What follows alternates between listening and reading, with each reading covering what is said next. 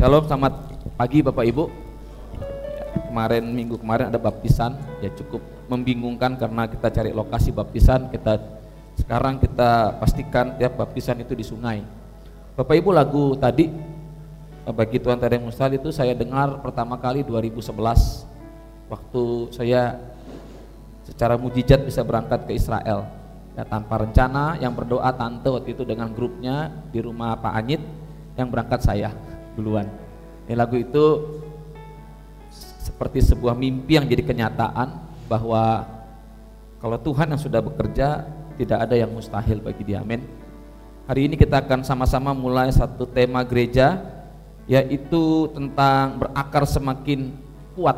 Dalam arti apa saya akan khotbah secara berseri Bapak Ibu. Ini ini berakar semakin kuat secara 1 2 3 4 dalam April ini supaya Bapak Ibu kita semua mendapatkan fondasi pengajaran yang kuat untuk kita dapat menggenapi uh, tema firman Tuhan di tahun ini. Baik, tema firman Tuhan pagi hari ini adalah berakar semakin kuat melalui pemuritan. Ini bicara soal sesuatu yang yang sering kali kita dengar tentang pemuritan tapi pemahaman pemuritan itu sering kali hanya bicara soal sesuatu yang legal, sesuatu yang formal. Saya tidak akan membahas secara detail pemuritan itu, kita akan bahas tentang kaitan antara berakar semakin kuat itu kenapa harus melalui pemuritan. Nanti bulan depan baru kita belajar tentang pemuritan secara lebih terinci. Nah Bapak Ibu mari kita lihat sama-sama firman Tuhan dalam kolose pasal 2 ayat 6 sampai 7 dengan penuh kasih mari kita baca bersama-sama ayat ini dengan suara yang terdengar, tidak usah teriak, tidak usah buru-buru. Kolose pasal 2 ayat 6 sampai 7 pada hitungan ketiga 1 2 3. Kamu telah menerima Kristus Yesus Tuhan kita, karena itu hendaklah hidupmu tetap di dalam Dia. Hendaklah kamu berakar di dalam Dia dan dibangun di atas Dia. Hendaklah kamu bertambah teguh dalam iman yang telah diajarkan kepadamu dan hendaklah hatimu melimpah dengan syukur. Dari apa yang Paulus katakan ini kita lihat secara sederhana penjabaran seperti ini Bapak Ibu. Surat ini ditujukan kepada orang Kristen, bukan kepada non-Kristen. Jadi jelas bahwa setelah kita mengalami kelahiran baru, Tuhan ingin agar kehidupan rohani kita bertumbuh semakin kuat dan semakin sehat.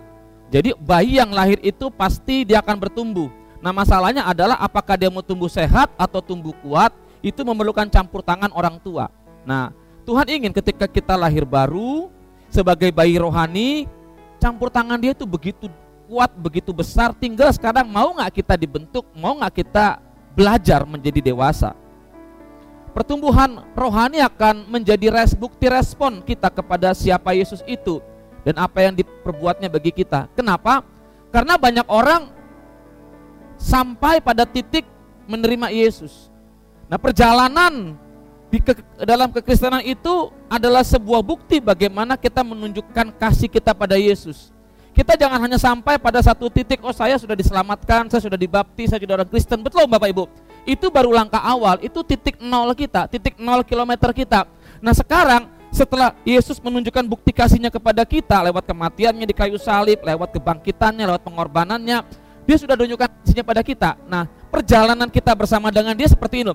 Kasih Yesus itu ditunjukkan dari mulai sebelum kita ada sampai kita meninggal, bahkan sampai seterusnya. Jadi kasihnya itu dari ujung ke ujung. Nah, kita ada di sini, kita menerima kasihnya. Kasih Tuhan tetap menaungi kita. Sekarang dalam kehidupan kita berjalan bersama dengan dia, kita harus belajar bukan jadi pengemis, bukan jadi orang yang hanya penerima, tapi juga belajar karena hidup kita sudah milik Tuhan. Amin. Dibeli oleh Dia dengan harga yang mahal. Seharusnya Tuhan bisa paksa kita untuk menghamba pada Dia. Tapi yang namanya kesukarelaan dari hati Tuhan inginkan. Maka dari itu kita mulai berjalan bersama dengan Dia itu sebagai bukti respon kita atas kasihnya. Atas apa yang diperbuat bagi kita. Atas apa yang dilakukan bagi kita jadi Bapak Ibu ibadah, Bapak Ibu memberi, kita melayani, itu bukan karena kita ingin feedback dari dunia, dari manusia, tapi kita harus belajar menjaga hati. Tadi pagi saya di Facebook saya cerita, saya bilang uh, saya ketemu lagu lama, lagu Pak Eras ya. Jadi dari jam tiga saya bangun kemudian saya berdoa saya mempersiapkan firman ini saya ngedit lagi saya lihat lagi lagu lama begitu lagu kini ku buka hatiku selidikilah dan kenali aku. Kita datang ke Tuhan tuh kebanyakan kan minta. Betul nggak? Tapi kita nggak pernah mau dikoreksi Tuhan gitu. Nah banyak orang mintanya itu pinter tapi dikoreksi itu oke okay, dia terima. Tapi masalahnya mau nggak dia memberi diri untuk diperbaiki Tuhan. Bukan cuma diperbaiki, tapi ketika engkau dipulihkan, kau mau ke mana? Kau harus berjalan bersama dengan dia. Itu bertumbuh Pertumbuhan yang sehat tidak lepas dari adanya fondasi yang sehat juga. Dalam Kolose 2 ayat 6 sampai 7 Paulus mengumpamakan iman kita seperti pohon yang perlu akar yang kuat agar dapat bertahan menghadapi terpaan angin. Jadi yang kelihatan tuh kan daun, yang kelihatan tuh batang. Nah, daun dan batang itu merupakan representasi atau pernyataan atau e, sesuatu yang membuktikan bahwa akar itu sehat. Akar itu sehat. Karena apa? Karena memiliki satu bukti bahwa pohon itu sehat dilihat dari akarnya. Pohon bagaimanapun kuatnya kalau akarnya nggak kuat ketika menghadapi angin, menghadapi badai dia akan hancur, dia akan jatuh, dia akan tumbang. Maka itu Paulus bilang gini, iman itu seperti pohon, memerlukan akar yang kuat agar dapat bertahan menghadapi terpaan angin. Dan akar iman yang semakin kuat itu hanya bisa didapatkan oleh pemuritan. Bapak Ibu, yang namanya pertumbuhan rohani itu bukan tumpang tangan KKR, bukan. Itu hanyalah momen di mana kau dicas ulang, momen di mana kau diingatkan, momen di mana kita bertobat. Tapi masalahnya setelah kita mendapatkan momen tersebut, kita mau ngapain? Sama seperti menikah. Menikah itu, pernikahan itu pemberkatannya di gereja. Tapi pernikahan sejati itu adalah menjalani kehidupan sesudah pemberkatan. Ketika orang nikah ngucapin janji, orang nikah wah, dengan segala kebahagiaan, mimpi-mimpi indah, tapi menjalani hari-hari itu adalah sebuah bukti bagaimana komitmenmu di depan pendeta, depan Tuhan, depan sidang jemaat dibuktikan lewat kondisi yang betul-betul ekstrim saya katakan.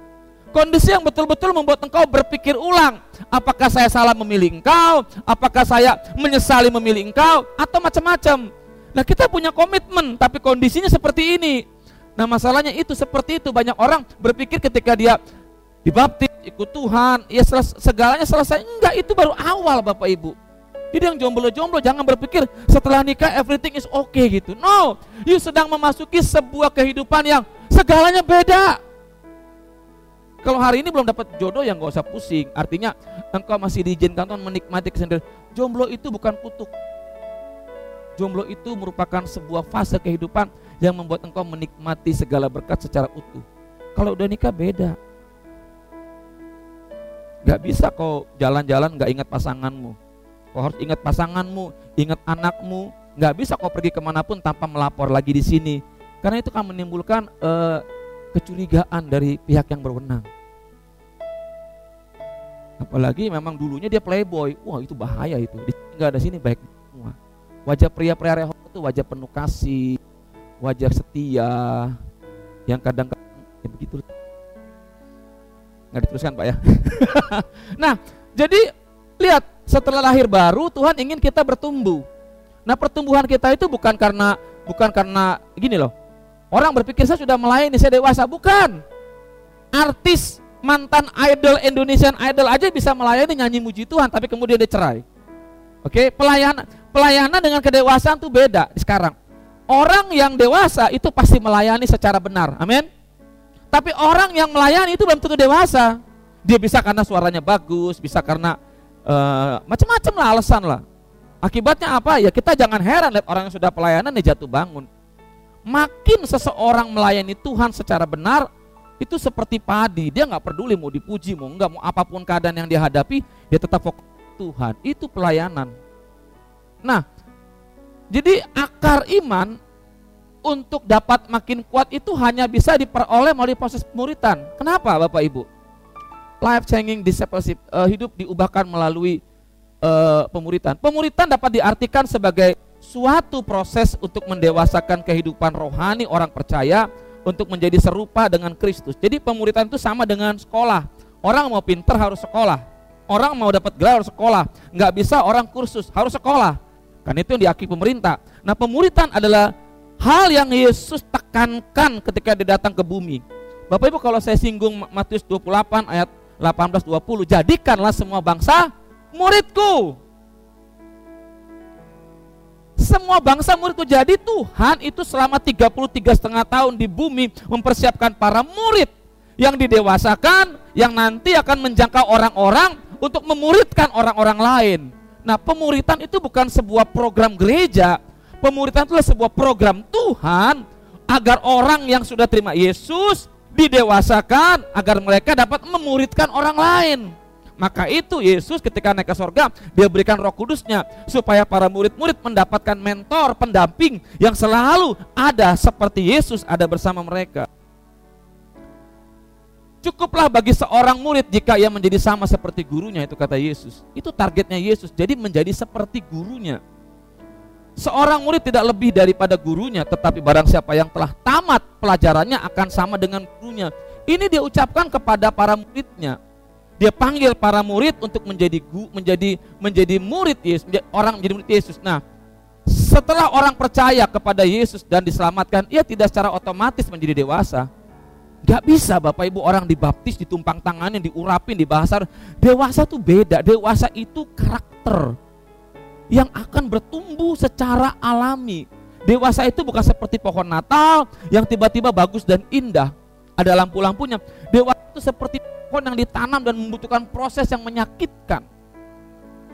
Dia harus tumbuh dalam kasih karunia pengenalan akan Tuhan dan Juru Selamatnya Yesus Kristus hingga imannya semakin teguh, berakar kuat, berbuah lebat dalam Kristus menuju kedewasaan yang penuh. Inilah proses pemuritan, yaitu pengudusan menuju kedewasaan. Jadi Bapak Ibu yang namanya orang Kristen itu jangan kaget. Dia sudah Kristen lama, sudah melayani tapi hidupnya masih begitu-gitu. Dia belum dimuridkan secara program Yesus. Mungkin dia sudah tamat ikut program gereja, ikut kata kesasi, ikut A, B, C, dan D. Tapi itu kan hanya pengetahuan, knowing bukan to be. Itu knowing, itu pengetahuan. Saya tahu Yesus, pengetahuan. Saya bisa teologi, saya bisa macam-macam. Maka itu jangan heran kalau di YouTube anda Anda di melihat bahwa mantan pendeta, mantan pendeta. Saya nggak heran karena yang namanya pengetahuan dengan orang yang betul-betul menghidupi firman itu beda. Beda Bapak Ibu. Maka dari itu yang Tuhan mau apa? Kita lihat di sini. Pemuritan adalah tentang menjadi dan menghasilkan pengikut-pengikut Kristus yang dewasa. Nah, orang mau berakar kuat, dia harus dewasa. Orang dewasa itu kan gak seperti si Olin, gak seperti anak yang gampang terpengaruh, betul nggak? Olin itu kalau ke ke holiday itu dari rumah beli A, itu di sana bisa terpengaruh beli B dan C. Maka tuh kadang-kadang malas bawa dia karena tiba-tiba hilang, tiba-tiba dia bawa keranjang dan tiba-tiba depan kasir suruh kita bayar. Itu iman anak-anak kan?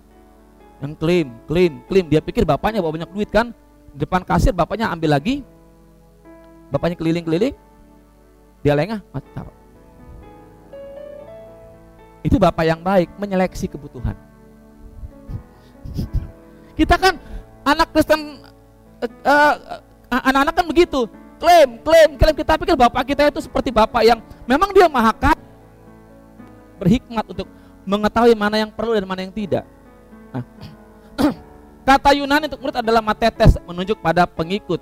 Nah, kata matetes menunjuk pada para pengikut Yesus atau orang-orang yang mengaku yang mengaku bahwa Yesus adalah Tuhan, mengikuti teladan ajarannya serta melaksanakan perintah-perintahnya. Jadi bukan cuma murid bicara ikut som, ikut eh, kegiatan-kegiatan pengajaran di gereja secara kelas itu bukan. Itu hanya memperlengkapi jemaat untuk memiliki pengetahuan yang benar pengetahuan yang benar menjadi dasar iman yang kokoh. Iman itu tanpa perbuatan adalah mati. Jadi banyak orang hanya pintar. Nah ini berdebat. Maka tuh saya kadang-kadang malas debat soal teologi ya. Kenapa? Bisa sakit hati. Om boleh nggak dibaptis percik? Ya kalau gerejamu suruh ya percik lah nggak apa-apa. Om pakai bendera boleh nggak? Ya kalau gerejamu bilang begitu kan baptisan nggak menyelamatkan, hanya lambang harus selam om. Nah kalau orang udah stroke, udah napasnya pakai infus, pakai oksigen, kau suruh selam, kau mengantar dia cepat ke surga. Iman pak, iman, iman. Kitanya punya iman, dia nggak punya iman. Jangan kita paksa dia selevel kita, betul nggak? Kita kan sehat, dia lagi napas saja.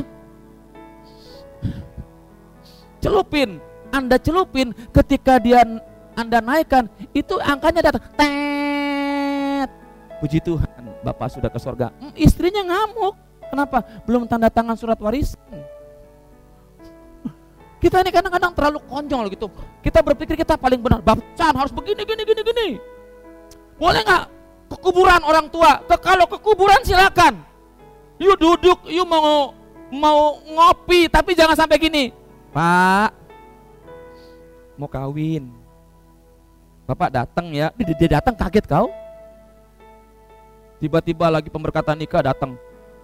Dia dengan teman-teman yang lama kan, Pas resepsinya malam-malam, malam pengantin dia datang kaget kau. Ngapa kau kabur? Bapak datang sendiri temennya. Bawa apa? Nenek moyang. Kan kaget kau. Pak mau ujian masuk pegawai negeri.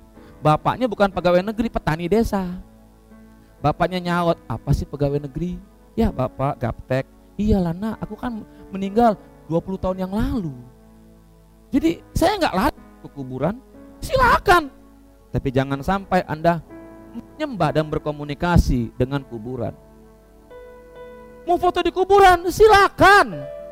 Kuburan sekarang kan keren-keren, apalagi ke, ke gunung Gunung Gadung itu. Itu kuburannya miliaran loh, miliaran loh. Ada TV-TVan, ada satpamnya. Kuburan ada satpamnya, kenapa? Karena isinya itu emas. Kuburan ada satpamnya, gereja nggak ada satpamnya. Bayangin aja. Mau kubur, sekarang kan orang dikit-dikit foto katanya biar instagramable apa bisa difoto? Bunga kuning dikit foto, apa aja. Saya kalau pergi dengan ibu-ibu tuh, saya lebih suka menjauh dari mereka ketika ngumpul. Eh kita foto yuk, kita foto kita foto yuk. Kalau udah duduk berjejer, ya, om tolong dong om. Kita foto ininya gede dikit. Kok aku gemuk sih om? Ya kau kan sudah bertambah lemakmu. Gini, kok aku pipinya kurus sih om. Ya memang mau gimana? Yang wanita nih bukan di sini. Ini di apa ya?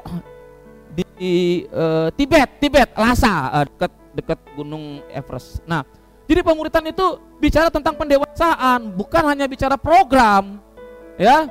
Nah alasan mengapa pemuritan membuat kita berakar dalam Kristus? Yang pertama adalah Pemuritan menjadikan kita tidak hanya berhenti pada menikmati anugerah pengampunan melalui pengorbanan Kristus. Nanti bapak kaget nih. Jadi pemuritan itu tidak hanya membuat saudara menerima anugerah pengampunan dosa, bukan. Kita tidak memilih, lihat kita tidak memilih menerima Yesus hanya sekedar karena kita butuh dia sebagai juru selamat. Namun kita merasa berhak menunda ketaatan kita pada dia sebagai Tuhan selama kita inginkan. Jadi gini, banyak orang Kristen memilih Yesus sebagai Tuhan dan Juru Selamat, tapi tidak langsung merespon pilihannya itu dengan sebuah ketaatan. Dia bukan cuma Juru Selamat, dia Tuhan. Amin. Amin. Ketika kau terima dia sebagai Juru Selamat, dia menjadi Tuhan atas hidupmu, maka seluruh hidupmu harus tunduk pada dia. Amin. Nah banyak orang Kristen menerimanya iya, tapi menunda ketaatan iya. Yang jadi Tuhan siapa? Dia atau kita? Sebetulnya kita. Nah banyak orang Kristen seperti ini. Aku mau terima Yesus tapi tolong jangan ganggu hobiku. Aku mau terima tolong jangan ganggu dosaku. Nanti, nanti, nanti, nanti. Padahal ketika orang bertobat, dia harus mengaku semua dosanya di depan Tuhan. Dia dipulihkan, dia lahir baru. A.W. Tozer bukan Roser. Keselamatan yang terpisah dari ketaatan tidak dikenal dalam Alkitab. Nggak ada. Keselamatan nanti baru taat. Keselamatan pilih ketaatan setengah enggak ketaatan itu apa kata Yesaya? Berhenti berbuat dosa. Berhenti artinya apa? Stop. Siapa yang tahu ini Bapak Ibu? Ingat gak dulu? Saya ingat dulu begini. Terus uh, ada yang pakai salib kan? Vampirnya bilang gini saya vampir Cina bukan vampir Eropa. Gigit lagi. Vampir itu kerjanya apa? Ngisap darah. Oke? Setuju? Setuju? Mari kita lihat statement dari Dallas Willard dari Saya beli kemarin bagus kali bukunya. Dia bilang apa gini? Orang Kristen yang berkata pada Yesus, saya butuh darahmu, tapi tidak peduli menjadi muridmu atau memiliki sifatmu. Ada nggak? Aku butuh darah Yesus menutup bungkus aku dari kuasa gelap. Betul nggak? Aku butuh bilur-bilur menyembuhkan aku. Amin. Semua minta darah Yesus. Pokoknya Salah nggak? Tidak. Memang darahnya berkuasa, tapi ketika engkau minta darah, ingat Mazmur 91 orang yang duduk dalam lindungan yang maha tinggi, yang hatinya melekat kepada Tuhan. Jadi jangan dipisahkan antara aku butuh darahmu. Nah, pertanyaannya begini Bapak Ibu, ini makanannya apa? Makanannya apa? Orang Kristen yang dikit-dikit darah Yesus tapi nggak pernah taat, nggak pernah berubah. Dallas Wyatt mengatakan ini. Lihat Bu, apa? Yang keras, orang Kristen vampir. Kita minta darah Yesus kalau jalan, darah Yesus tercurah bagiku. Untung Yesus itu Tuhan, dia nggak pernah anemia kehabisan darah. Oh darahmu tercurah Tuhan, darahmu menghapuskan dosaku Tuhan, menyembuhkan penyakitku Tuhan. Oke, masalahnya kau mau taat sama dia nggak? Kau mau taat nggak? Kalau nggak kita sama dengan Jujur aja, paham? Hampir. Ini yang ngomong Dallas Pirate, kalau nggak percaya ntar bukunya sudah beli. Tapi jarang ada, hanya di metan itu pun saya pesan sama dia dari jauh-jauh hari. Jadi kita ini seperti ini hari-hari ini loh. Ada Kristen yang hanya cari perutnya kenyang, ikut Yesus diberkati, makan melimpah, wah kaya jadi mis, apa miskin jadi eh, kaya jadi eh, miskin jadi kaya, yang jelek jadi ganteng, pokoknya serba minta perubahan, tapi nggak pernah bayar harga. Kita ini Kristen gratisan, udah dikasih anugerah keselamatan, nuntut yang baik, tapi kita nggak pernah mau memberi hidup kita buat buat Tuhan. Kita ini sebetulnya udah milik Tuhan. Tuhan kasih kita pakai hidup kita. Dia nggak melarang kita menikmati hidup, tapi asalkan apa yang kita nikmati itu tidak bertentangan dengan kehendaknya. Boleh nggak kita pakai pakaian seperti orang dunia? Sepanjang sopan silakan. Masa saudara di kolam renang pakai kebaya? Kita nggak boleh pakai pakai bagian renang, Om. Kenapa? Tuhan marah. Kenapa? Pakai kebaya, pakai pakaian ibadah. Kan gila. Sharing ke kolam renang pakai pakaian long dress panjang, nyebur. Itu kolam renang akan naik semua kenapa? Ada kutil anak siang-siang nyelamat. Boleh nggak khotbah pakai ini pakai itu? Kalau mau khotbah Alkitabiah, Yesus tuh pakai sendal, pakai jubah panjang. Kan nggak lucu besok kalian lihat om kayak gitu kan jubah panjang, rambutnya digondrongin dikit, agak aut-autan gitu kan. Shalom, inilah judul khotbah Alkitabiah. Esensinya bukan begitu. Oh kita nggak boleh pakai musik drum. Di Alkitab nggak ada drum. Memang di Alkitab nggak ada drum. Kan gitu maka Daud mengatakan pujilah Tuhan dengan keyboard. Nggak ada Bapak Ibu. Esensinya bukan soal alat musiknya tapi soal hatinya. Nah orang Kristen banyak nuntut darahmu tercurah atasku. Nggak salah. Tapi tersebut harus diimbangi dengan sebuah ketaatan bahwa ketika kita minta darah Tuhan tercurah buat kita, Darah itu hanya berkuasa kalau kita ada dalam rencana dan kehendaknya. Amin. Amin. Jadi jangan heran kalau engkau masih minta darah Yesus tapi kena santet. Masih minta darah Yesus tapi udah kena guna-guna. Jangan heran karena apa? Karena kita nggak bisa maksimal dalam ketaatan. Kita hanya minta tapi kita nggak pernah mau melakukan. Mengikut dia berarti kita menerima dan mengakui Yesus sebagai Tuhan, pemilik hidup, dan juru selamat kita. Mengikuti Yesus adalah meninggalkan segala sesuatu untuk hidup dalam kehendak dan rencana. Ini bukan pilihan, saudara nggak bisa memilih. Satu paket ketika engkau ikut Yesus, paketnya adalah kita harus tinggalkan segala sesuatu, hidup dalam rencananya. Nggak bisa milih. Kayak nanti ada cowok naksir Seren, pengen nikahin Seren. Lu nggak bisa milih, gue suka sama lu tapi gue nggak suka bapak lu. Bapak lu galak, cerewet, jelek, botak lagi. Nggak bisa lu cinta anak gua, lu harus mengasihi gua bapaknya dong. Betul nggak? Mau nggak? Ada orang nikah sama Nanda tapi nggak suka mamanya. Berubah ini. Ini mutant loh. Siap. Vampir bukan ya? Berubah loh. Nggak bisa kau mau nikahin anaknya benci bapaknya nggak bisa. Indonesia itu pernikahan itu adalah penggabungan dua keluarga besar. Maka itu kalau nikah dua orang ini itu yang ribut siapa keluarganya. Betul Om Heri? Orang Batak kalau nikah yang ribut itu satu kampung kan Pak. Yang nikahnya di ujung, yang ribut yang itulah Pak. Sinamutnya kurang besar itu. Kita minta apa? Gajah. Akhirnya apa? Tali kambing. Kita minta sama. Maka itu bilang sama Opung, cucunya kan cantik-cantik, Opung investasi 40% nanti kita runding-runding lah. Aku kalau diangkat jadi orang Batak, Opung anakku tuh lumayan itu. Tiga itu sinamonnya aku besar-besarkan itu, sarjana lagi.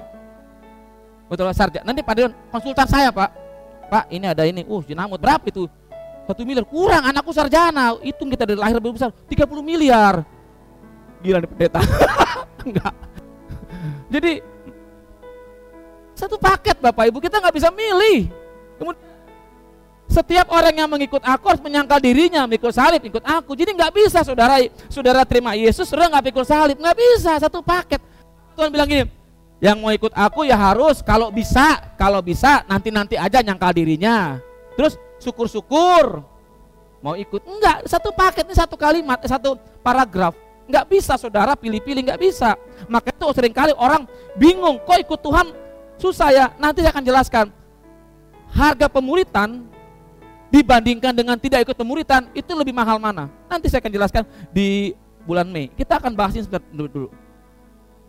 Jadi jangan berpikir bahwa kita kita ini seperti ini terus. Pemuritan itu mengajar kita untuk berani hidup dalam keutuhan pengiringan kepada Dia. Yang kedua, pemuritan membuat kita tidak sekedar hanya pada keinginan untuk melakukan kehendaknya, tetapi juga pada tindakan mempraktekannya sebuah survei seperti ini. Orang biasa ber, berkata bohong, betul? Tapi orang tersebut tidak mau dibilang pembohong, betul nggak? Betul nggak? Betul nggak? Kamu tuh bohong, iya, tapi jangan bilang saya pembohong. Karena karena saya bohong itu terpaksa. Akibatnya apa? Kita sama juga gini. Kita bertobat, terima Yesus, kita siap untuk ikut Tuhan, tapi satu sisi kita juga siap untuk berbuat dosa. Dengan catatan saya berbuat dosa karena keadaan, ngerti nggak? Tidak ada militansi untuk betul-betul berani mempertahankan sebuah komitmen. Saya tidak mengatakan itu itu mudah, itu sulit Bapak Ibu, tapi inilah proses. Saya ingin berbuat baik, saya ingin diubahkan, saya ingin dipulihkan. Oke, tapi masalahnya nggak sampai di situ. Iman tanpa perbuatan mati. Amin. Yesus bilang sama sama si Bartimeus, dia harus bergerak yang sama yang lumpuh oh, bergerak, jangan diam. Yang kusta mengejar dia. Ada usaha kita untuk kita bergerak aktif. Nah kebanyakan kita aku ingin diberkati, aku ingin mengalami mujizat. Betul, engkau mau diberkati kau bayar harga. Engkau ingin terima darah Yesus berkuasa hidup, engkau mesti bayar harga. Maka itu pemuritan membuat kita tidak sekedar hanya pada keinginan untuk lakukan kehendaknya, tapi juga mempraktekannya. Kenapa? Setiap orang yang mendengar perkataanku ini dan melakukannya ya sama dengan orang yang bijaksana yang mendirikan rumahnya batu. Ini kan bicara fondasi Bapak Ibu. Orang hanya dengar tapi nggak melakukan itu itu nggak kuat. Saudara dengar firman yang sama, tapi dari antara 100 orang di gereja ini belum tentu semuanya melakukan. Seperti pohon, ada yang melakukan sebentar, nggak taat. Ada yang melakukan sebentar, tapi dalam komunitas yang nggak benar akhirnya dia nggak bertumbuh. Banyak gitu. Tapi intinya adalah Tuhan inginkan kalau engkau mau kuat dalam fondasi kehidupanmu berakar melakukan. Setiap orang yang mendengar perkataanku ini dan tidak melakukannya sama orang bodoh. Nah murid itu kan dari bodoh menjadi pintar. Amin. Dari nggak tahu menjadi tahu. Masa kita bodoh terus? Orang pintar orang bijak adalah orang yang mendengar melakukan dan bertahan Nah kalau orang bodoh, ya kita mendengar, tapi kita nggak melakukan. Banyak kita seperti itu Bapak Ibu. Dan mungkin hari ini kita menyadari hal ini bahwa sebenarnya kita ini ada di, di kata orang bodoh. Kenapa kita ada masalah dikit jatuh, ada pergumulan dikit menyerah, ada apa-apa dikit nggak kuat karena kita di sini ini bukan instan loh. Membangun fondasi itu paling sulit, pekerjaan paling jorok tuh membangun fondasi. Waktu Rehobot Aji Melayu di di rehab itu kita mesti membongkar septic tank. Saya ingat ketika banjir itu siapa ya sini ada Jericho ya. Banjir segini Pak, septic tank itu si siapa eh, Saro atau Agus linggisnya jatuh ke bawah ke air. Itu tahu lah itu kan tempat pembuangan dari beberapa rumah. Jadi septic tank itu nggak ada yang tahu. Saya nyebur nyelam. Kan nggak mungkin kan begini, ya nyelam nyadar begini. Jorok. Membangun fondasi itu capek loh. Numbuk, siang hari bolong, Tapi tanpa fondasi yang kuat, nggak mungkin berdiri Rehobot. Amin. Ini juga fondasinya di, di, di, dibuat lagi, ditambah lagi. Nah kayak begini, ini nggak satu dua hari loh. Jangan berpikir aku KKR langsung tiba-tiba kuat enggak. Setan tuh suka orang yang merasa kuat, tapi setan benci orang yang merasa lemah, tidak mampu, tapi mendekat pada Tuhan, meminta pertolongan Tuhan. Ini setan paling benci. Orang yang merasa kuat nggak butuh pertolongan. Orang yang merasa kuat nggak butuh kekuatan Tuhan. Itu yang setan suka. Maka dari itu jangan berpikir setan takut dengan kekristenanmu. Dia takut dengan kedekatanmu dengan Tuhan. Apa kata Yesus? Barang siapa memegang perintahku dan melakukannya dia mengasihi aku. Jadi mentaat Tuhan itu bukti kasih kepada dia. Saya kutip kata-kata Yesus waktu dia mencuci kaki muridnya. Kamu menyebut aku guru dan Tuhan. Wah ini luar biasa. Dan katamu itu tepat. Betul, aku guru dan Tuhan. Sebab memang akulah guru dan Tuhan. Amin. Jadi jikalau aku membasuh kakimu, aku yang adalah Tuhan dan gurumu, maka kamu pun wajib saling membasuh kakimu. Sebab aku telah memberikan suatu teladan kepadamu. Itu baru bicara saling membasuh kaki. Itu apa? Supaya kamu juga berbuat sama seperti yang telah kuperbuat kepadamu. Jadi kalau kita berkata ingin menjadi seperti Yesus, kita wajib melakukan apa yang harus lakukan pada diri kita dan pada orang lain. Enggak ada kekuatan yang mampu melakukan itu kecuali kita bersandar penuh pada Tuhan dan pemuritan membuat kita memiliki interaksi dengan sumber kuasa itu dan kita pasti mampu. Ini kata-kata yang bagus sekali Bapak Ibu. Kalau murid pada umumnya belajar untuk mengetahui, to know. Jadi pintar seperti gurunya, ngerti nggak? Dulu ada namanya pendidikan moral Pancasila, betul nggak? Ada nggak? Sekarang ada nggak? Angkatan yang baru ada nggak? Udah nggak? Kita zaman dulu pak. ada? Ada nggak? Yang nggak ada kan?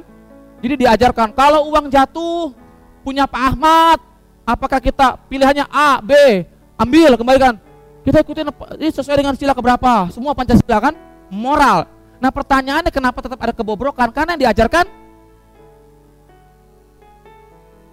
bukan sebuah tindakan. Yesus tidak mengajarkan hanya pengetahuan. Murid-muridnya bersama dengan dia mencontoh apa yang dia lakukan.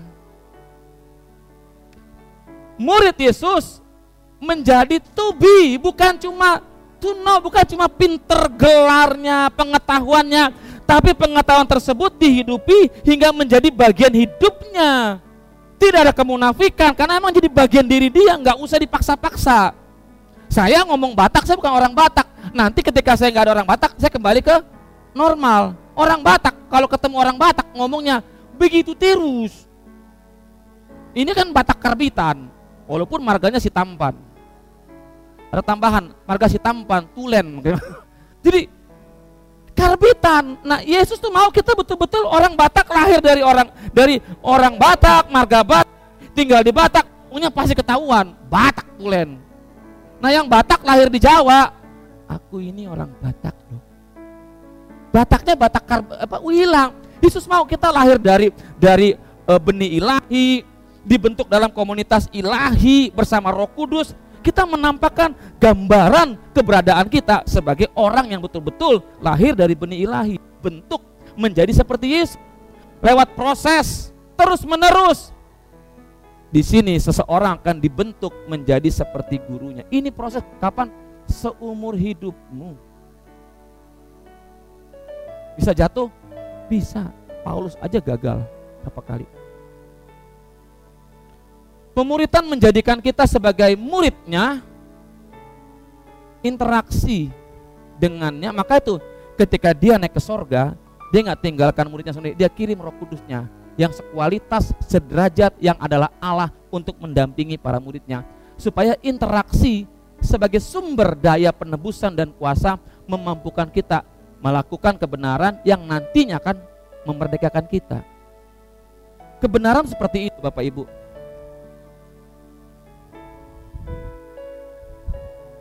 Ini air bersih? Yakin? Yakin? Yakin?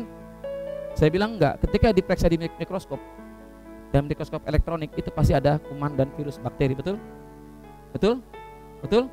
Konsep kita kebenaran harian adalah air ini bersih. mungkin nanti 70 tahun lagi akan ada air steril yang dengan segala macam mereknya dipandang bersih karena setelah dites, dicek semuanya betul-betul bersih. Itu namanya menggeser. Kalau hari ini kita anggap ini air bersih, nanti bersih itu nggak seperti ini. Nggak cuma bening, tapi bersih itu melewati kualifikasi yang lain. Ini kita akan ganti dengan yang lain. Ngerti nggak? Ngerti nggak? Nah itulah kenapa kita mendapatkan kita terima dari Yesus. Kita uji, kita uji. Oh ternyata ini yang benar. Kita ganti ini. You nggak akan pernah bisa mendapatkan penggantian ini kalau kita nggak pernah dekat dengan sumbernya, nggak pernah mengujinya, nggak pernah hidup bersama dengan dia. Ini kebenaran memang nempel, tapi ketika ada ujian, ini lepas. Karena kenapa? Ini yang kita bawa dari kecil. Jadi inilah bicara tentang saudara ibadah, lakukan firman Tuhan. Tapi sulit om, nggak ada yang mudah dalam Kristus. Kalau yang mudah-mudah itu setan, setan bisa buat mau kaya cepat, mau dapat jodoh cepat, mau sembuh cepat, semua gampang. Yesus itu nggak pentingkan hanya kesembuhan, hanya berkat, tapi dia pentingkan bagaimana kita menjalani kehidupan yang menyenangkan dia. Itu yang penting. Kesimpulannya adalah pertumbuhan adalah respon, bukti respon kita kepada siapa Yesus dan apa yang dia perbuat kita. Jadi kalau Bapak ingin bertumbuh, dasarnya adalah karena dia mengasihi kita, kita harus mengasihi dia. Dalam pertumbuhan dibutuhkan akar yang kuat agar dapat bertahan menghadapi terpaan angin dan akar yang dan akar tersebut bisa ada melalui pemuritan. Pemuritan dapat diartikan sebagai sebuah proses. Jadi bukan bicara kelas, bukan bicara pengajaran, tapi proses umur hidup. Engkau terima firman, engkau mendapat kebenaran, kehidupan sehari-hari akan menguji kebenaran tersebut. Tadi uh, Ibu Gembala katakan bahwa apa yang kita doakan dijawab satu persatu. Jadi kita yakin sebuah premis bahwa kalau kita sungguh-sungguh berdoa tanpa berkeputusan pasti ada mujizat. Amin. Amin. Kenapa? Saya sudah mengujinya. Kenapa? Saya sudah menghidupinya. Kenapa? Ada bukti bahwa itu terjadi. Amin. Dan itu menggantikan kebenaran bahwa mengandalkan manusia, mengandalkan orang lain itu tidak bagus buat Tuhan. Kita harus mengandalkan Dia seperti Hizkia ketika ada masalah bawa di hadapan surat tersebut baru Tuhan bekerja. Jadi saudara akan akan menguji firman tersebut dengan kehidupan sehari-hari. Semakin kuat, berpegang, semakin tantangan besar, semakin besar mujizat yang kuterima. Masalahnya orang pengen dapat mujizat, tapi nggak pernah mau menghadapi kemustahilan. Saya bilang sama istri saya, ada dua gunung yang ingin saya taklukkan sebelum pensiun, pensiun bu ya, maksudnya pensiun uh, belum pasti gitu ya. Itu gunung tertinggi Indonesia, Kerinci dengan Rinjani. Dan untuk membuktikan itu saya harus latihan. Karena itu gunung bukan gunung spesifikasinya rendah, itu gunung yang sulit, tinggi dan resiko bahayanya cukup tinggi, tinggi sekali. Jadi kalau saya ingin ingin maaf kata buktikan bahwa saya mampu, saya nggak cuma bilang gini, saya ingin naik gunung nanti ah, saya harus berjalan menghadapi kesulitan, menghadapi tantangan, menghadapi suhu dingin, menghadapi macam-macam. Di situ diuji niat saya untuk sampai dan kembali ke rumah. Saudara demikian, ikut Tuhan, jangan coba bilangin, aku ingin menyenangkan Tuhan, tapi kok nggak pernah mau berangkat menapaki pendakian bersama dengan Tuhan yang mungkin sulit, yang mungkin mustahil, mungkin melewati jurang, tapi pentingnya adalah bersama dengan Dia. Kita belajar, ini proses Bapak Ibu, seumur hidup. Alasan mengapa ini baru dua alasan, nanti ada atau ada empat atau enam alasan. Pemuritan menjadikan kita untuk tidak hanya berhenti pada menikmati anugerah pengampunan, tapi membuat kita berjalan terus. Kita bukan vampir-vampir Kristen yang hanya minta darah Kristus, tapi kita juga memberikan hidup kita untuk Yesus. Amin. Pemuritan buat kita tidak hanya pada keinginan untuk melakukan kehendaknya, tapi juga pada tindakan untuk mempraktekkannya. Jangan hanya sekedar pada aku mau, tapi buktikan pada sebuah tindakan. Karena yang Tuhan lihat adalah sebuah keinginan yang diwujudkan dalam tindakan didasari oleh kasih. Kita bangkit berdiri bersama-sama Bapak Ibu.